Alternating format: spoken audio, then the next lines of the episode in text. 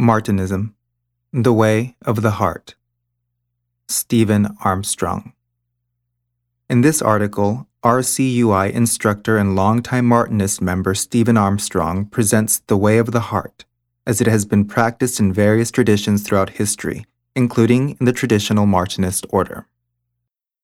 Central and foundational to Martinism and the traditional Martinist order is La Voie Cardiaque, the way of the heart. Far from being emotional or sentimental, this is one of the most widespread spiritual paths on the planet, embraced by countless spiritualities, and it is effective. The way of the heart is part of what some scholars call the Sophia tradition. Sophia, or wisdom, has many meanings. One of these is the Gnostic myth of Sophia, in which she is an eon emanated from the One who falls from grace and is one of the ways that the material world is created. But that is not the Sophia that we will be dealing with in this study, although there are connections to our Sophia. The Sophia of the Way of the Heart is a feminine image of the divine. One of her earliest appearances is in Plato's Protagoras, where wisdom is one of the four cardinal virtues. Of course, her name is part of the whole field of philosophy, which means love of wisdom. Even more strikingly, wisdom is widely present in the Hebrew scriptures. The Hebrew word for wisdom is chokhmah, familiar to students of Kabbalah as the second of the Sephirot. When the Jewish community of Alexandria translated the Hebrew scriptures into Greek in the late 2nd century BCE by order of Ptolemy II, Chokhmah was translated as Sophia. This translation is known as the Septuagint. Perhaps her most famous appearance is in Proverbs 8:22 to 36 and 9 1 to 6. Adonai, the Lord, made me as the beginning of his way, the first of his ancient works. I was appointed before the world, before the start, before the earth's beginnings. When I was brought forth, there were no ocean depths, no springs brimming with water. I was brought forth before the hills, before the mountains had settled in place. He had not yet made the earth, the fields, or even the earth's first grains of dust. When he established the heavens, I was there. When he drew the horizon circle on the deep, when he set the skies above in place, when the fountain of the deep poured forth, when he prescribed boundaries for the sea, so that its water would not transgress his command, when he marked out the foundations of the earth, I was with him as someone he could trust.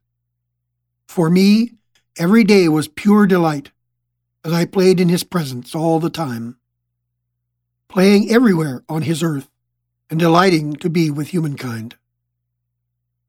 Therefore, children, listen to me. Happy are those who keep my ways. Hear instruction and grow wise. Do not refuse it. How happy the person who listens to me, who watches daily at my gates and waits outside my doors. For he who finds me finds life and obtains the favor of Adonai. But he who misses me harms himself. All who hate me love death. Wisdom has built herself a house. She has carved her seven pillars. She has prepared her food, spiced her wine, and she has set her table. She has sent out her young girls with invitations. She calls from the heights of the city. Whoever is unsure of himself, turn in here. To someone weak willed, she says, Come and eat my food. Drink the wine I have mixed. Don't stay unsure of yourself, but live. Walk in the way of understanding. In addition to this passage, wisdom is a major theme in the Psalms, the Song of Songs, Ecclesiastes, the Book of Wisdom, the Wisdom of Sirach, and Baruch in the Septuagint. In the Dead Sea Scrolls, Balev Tahor, The Blessings of the Wise, published in an original translation in the Rosicrucian Digest in 2007, praise wisdom and her followers. As an Essene document, this would have been well known to John the Baptist and the Master Yeshua. Judaism has enshrined this concept of the feminine divine manifestation as Shekinah, both in eternity and here below. That is why each Rosicrucian temple has a Shekinah at its center, the divine presence within the temple. Christianity continued this wisdom tradition. Eastern Orthodox, Byzantine and Roman Catholics, and the Reformed churches, Anglicans and Protestants, all consider Sophia as a feminine manifestation of the divine. In Orthodoxy, icons of Holy Sophia have all the earmarks of the icons of Christ. Indeed, as in Neoplatonism, especially in Philo, Sophia and the Logos are linked, perhaps even the same. Holy wisdom is Sophia, Logos incarnate in the Christ. She is seen as divine. In the 19th century, some Russian mystical theologians, Sophiologists, even attempted to find a way of integrating Sophia as one of the persons of the Trinity. Of course, the central church of the Roman Empire was Hagia Sophia in Constantinople. Among mystics of all these Christian groups, the ultimate goal is the spiritual marriage of the soul with Sophia. Christian mystics as diverse as Jakob Boehme, Lutheran, Hildegard von Bingen, Catholic, and Vladimir Soloviev and Sergius Bulgakov, Orthodox, all work toward this goal. Nor is this wisdom tradition confined to Judaism and Christianity. Through Neoplatonism, Sophia has a central role in Islam, especially Sufism. The Bezels of Wisdom, often attributed to Ibn Arabi, speaks of the transcendent divine wisdom. Broadly speaking, the Sophia tradition in the West is known as Theosophy, divine wisdom. This is not to be confused with the Theosophical Society, which is a spiritual organization which began in the late 19th century in India. It has parallels in practically all world spiritual traditions, as we will soon see. Louis Claude de Saint Martin whose teachings and approaches are transmitted in the traditional Martinist order, was a major theosophist in 18th century France.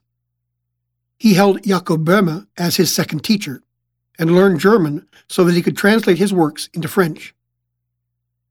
One of the treasures carried on in the Martinist order is the primary practice of the divine wisdom tradition, the prayer of the heart. The prayer of the heart is as old as humanity itself.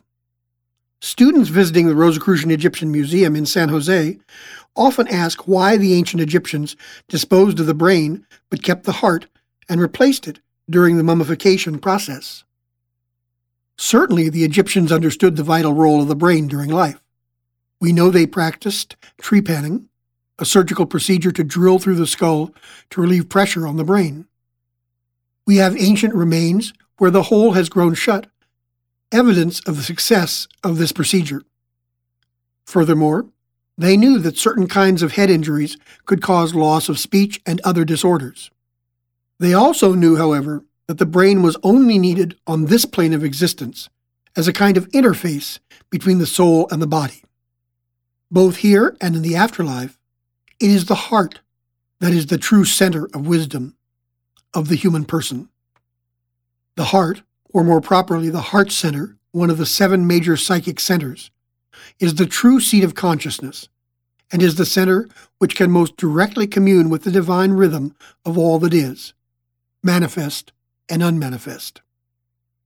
The tool used to awaken the heart to this rhythm and to attune the whole person with it is known in Martinism and in the West in general as the prayer of the heart.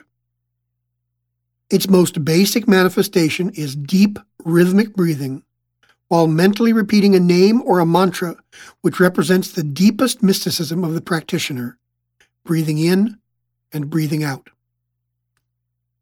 At the beginning, an aspirant will do this for periods of time consciously. For those who practice this ancient art assiduously, it becomes second nature and becomes part of the fabric of their lives, following the injunction to pray ceaselessly.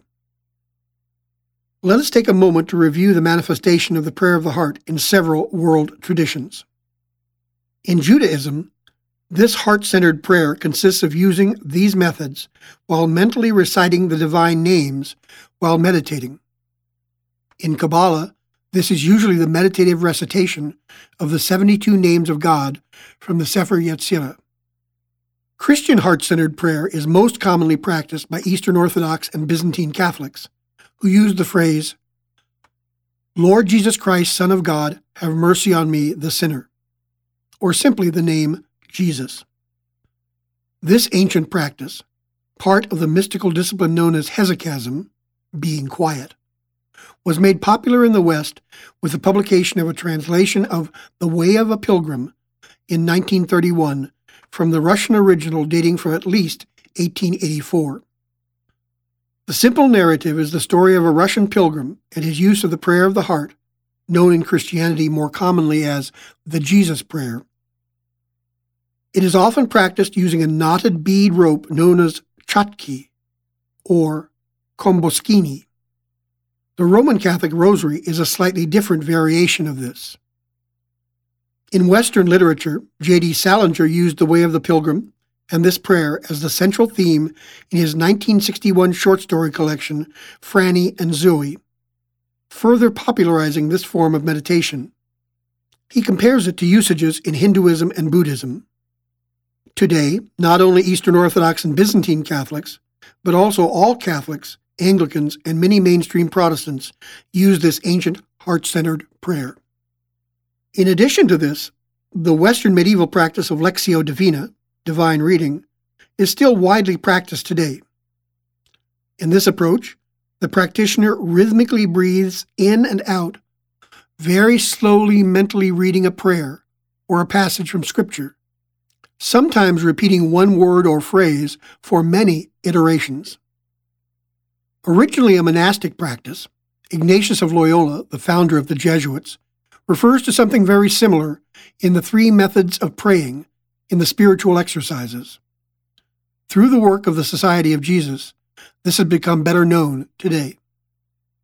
Islam's heart practice is known as zikir or zikr, meaning invocation.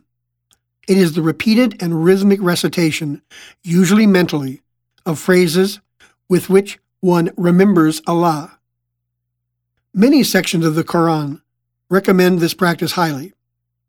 Most typically, citations from the Quran or exclamations such as, God is greatest, or there is no God but God, are used.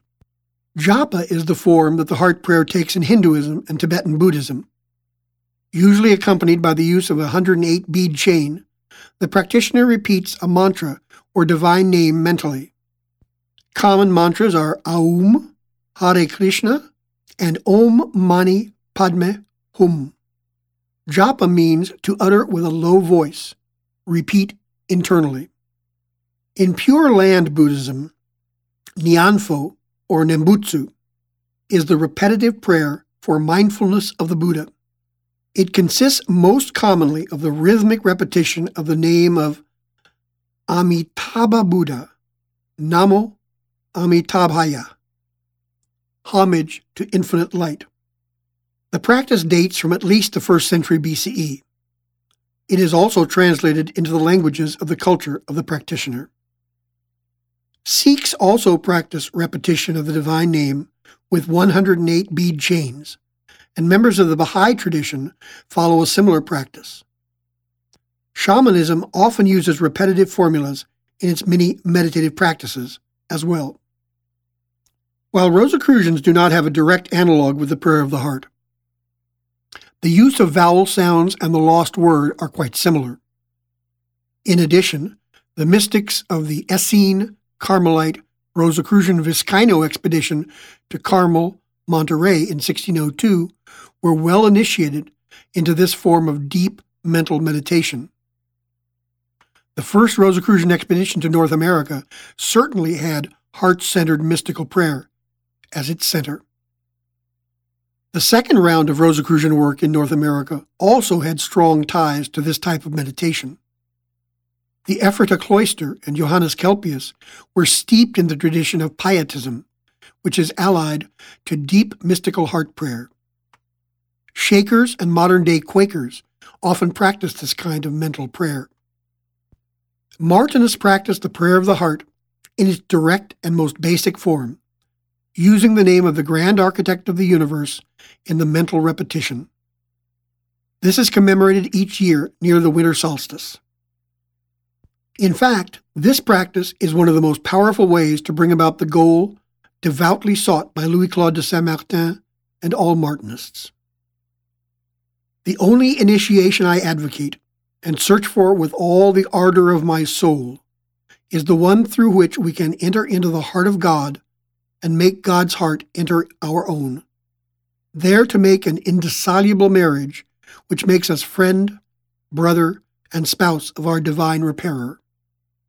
There is no other mystery to arrive at this holy initiation than to go more and more down into the depths of our being and not let go till we can bring forth the living, vivifying root, because then all the fruit which we ought to bear, according to our kind, will be produced within and without us naturally, as we see occurs with our earthly trees, because they are attached to their particular root and do not cease to draw up its sap. It should be no surprise that with the central place that the concepts of wisdom and word have in the primordial tradition, and as many traditions consider that the universe was created by the utterance of a word or sound, that the prayer of the heart would hold a central place in Martinism, and indeed in so many mystical paths.